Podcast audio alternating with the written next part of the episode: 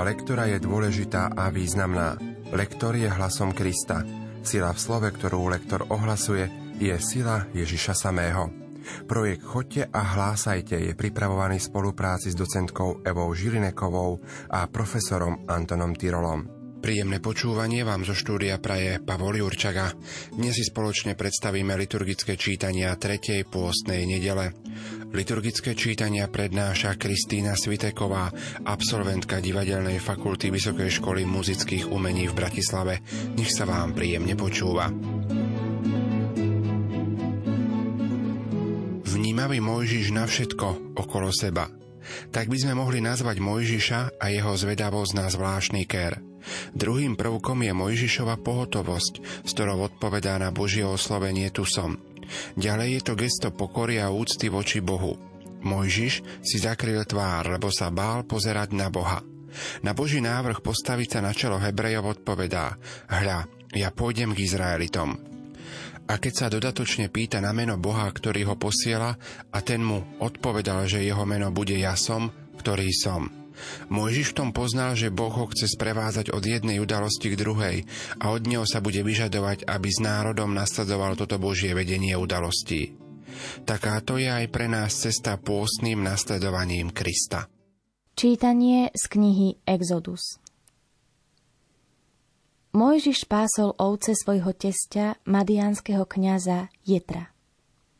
Keď raz hnal stádo za púšť, došiel k Božiemu vrchu Horeb. Tam sa mu zjavil aniel pána v plameni ohňa, čo šľahal z trňového kra. Videl, že ker horí plameňom a nezhára.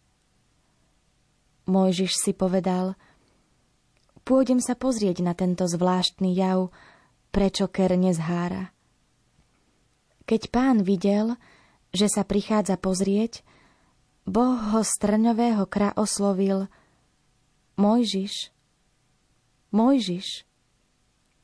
On odpovedal, tu som. Pán povedal, nepribližuj sa sem.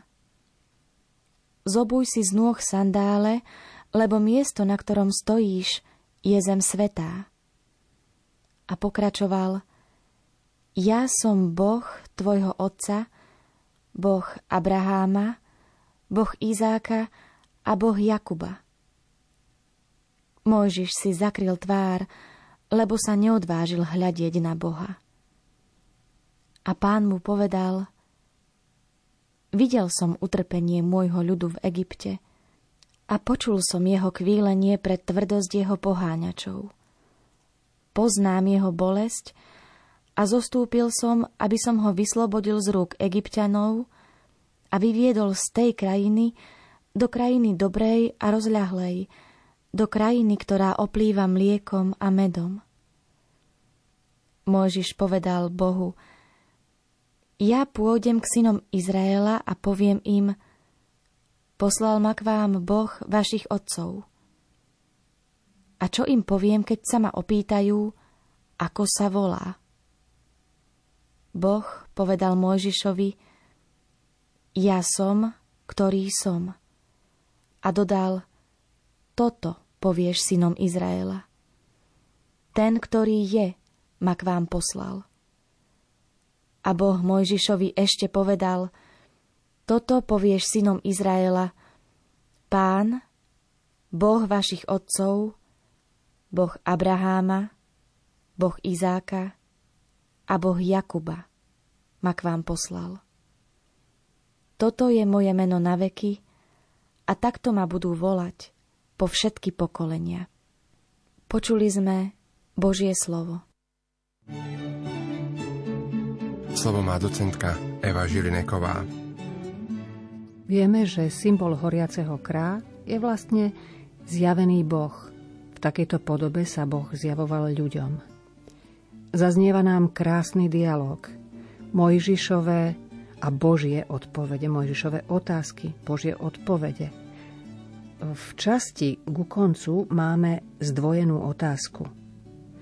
Poslal ma k vám Boh vašich otcov a čo im poviem, keď sa ma opýtajú, ako sa volá.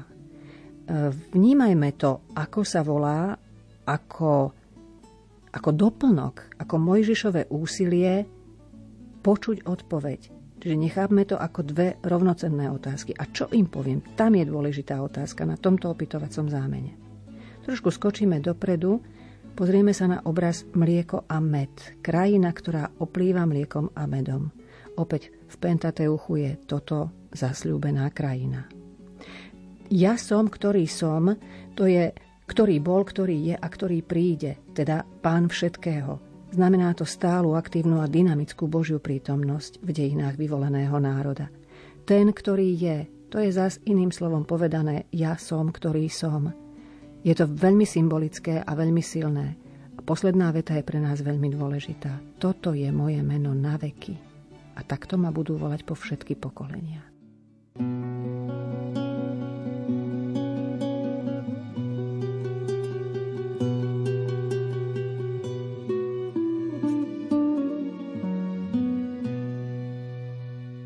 Žalmista chváli Boha za to, že mu preukazuje dobrodenia, odpúšťa viny a neprávosti a prejavuje milosrdenstvo a zľutovanie. Je to podobne ako v prípade Mojžiša, ktorému zjavil svoje cesty.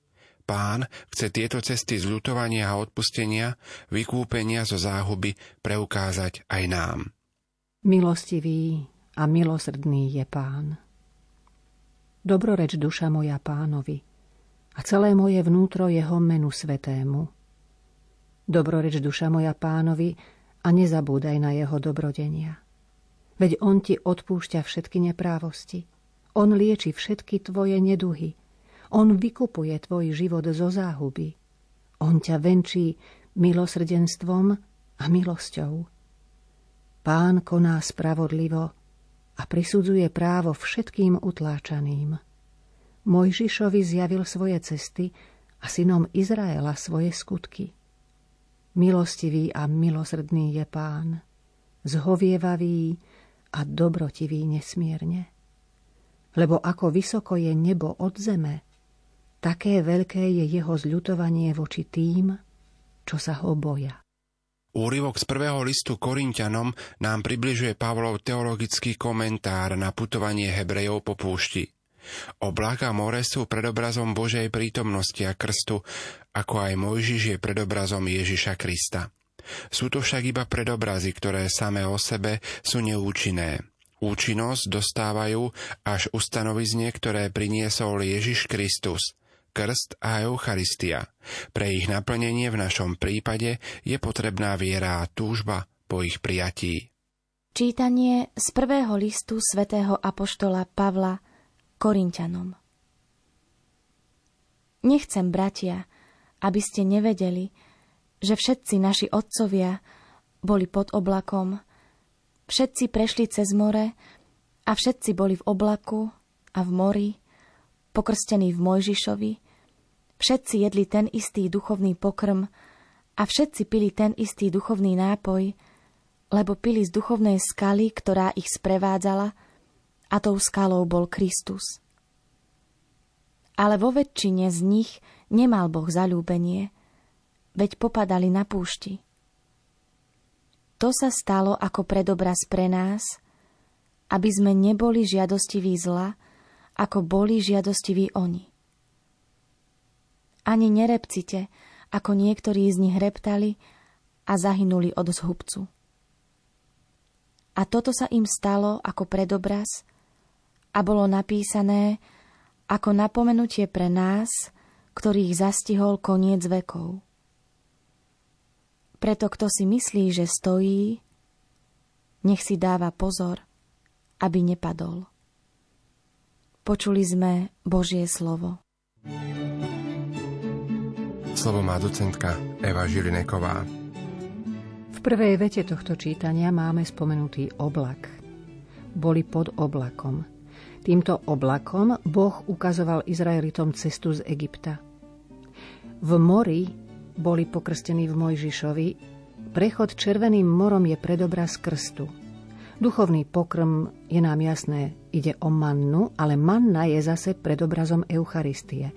A duchovná skala, to je podľa rabínskej tradície tá skala, do ktorej, keď Mojžiš udrel, z nej dal zázračne vytiecť vode.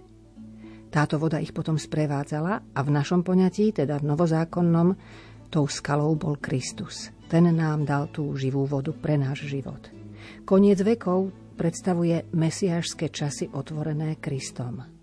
Pozor, v poslednej vete máme to ťažké, jednoduché slovo. Kto? Ale veľmi často počúvam, že lektor prečíta kto. Tak pozor, nech nám zaznie naozaj kto.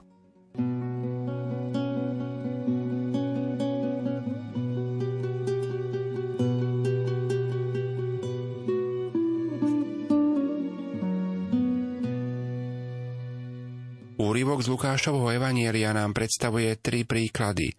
Galilejčanov, 18 mužov Siloe a neúrodného figovníka. Galilejčania, ktorých dal zabiť Pilát, neboli horší ako iní ľudia. Podobne tragédia s vežou Siloe postihla nie horších ľudí, ako boli ostatní. Obidve nešťastia, náhlej a nepredvídanej smrti však treba vysvetľovať ako znak času, teda ako výzvu na obrátenie. Všetky tri príklady majú jedno spoločné. Je to pokánie, ktoré má priniesť obrátenie a zmenu života. Čítanie zo svätého Evanielia podľa Lukáša Niektorí z tých, čo tam boli v tom čase, rozprávali mu o Galilejčanoch, ktorých krv Pilát zmiešal s krvou ich obetí. On im povedal, myslíte si, že títo Galilejčania boli väčší hriešnici ako ostatní Galilejčania, keď tak trpeli? Nie, hovorím vám, ale ak nebudete robiť pokánie, všetci podobne zahyniete. Alebo si myslíte, že tí osemnácti, čo na nich padla väža v Siloe a zabila ich, boli väčší vinníci ako ostatní obyvatelia Jeruzalema? Nie, hovorím vám. Ale ak nebudete robiť pokánie, všetci zahyniete podobne. A povedal toto podobenstvo. Kto si mal vo vinici zasadený figovník a prišiel hľadať na ňom ovocie, ale nenašiel. Preto povedal vinohradníkovi, pozri, už tri roky chodím hľadať ovocie na tomto figovníku a nič nenachádzam. Vytni ho, na čo ešte aj zem vyčerpáva. On mu odvetil, pane, nechaj ho ešte tento rok. Okopem ho a pohnojím. Možno na budúce prinesie ovocie. Ak nie, potom ho vytneš. Počuli sme slovo pánovo.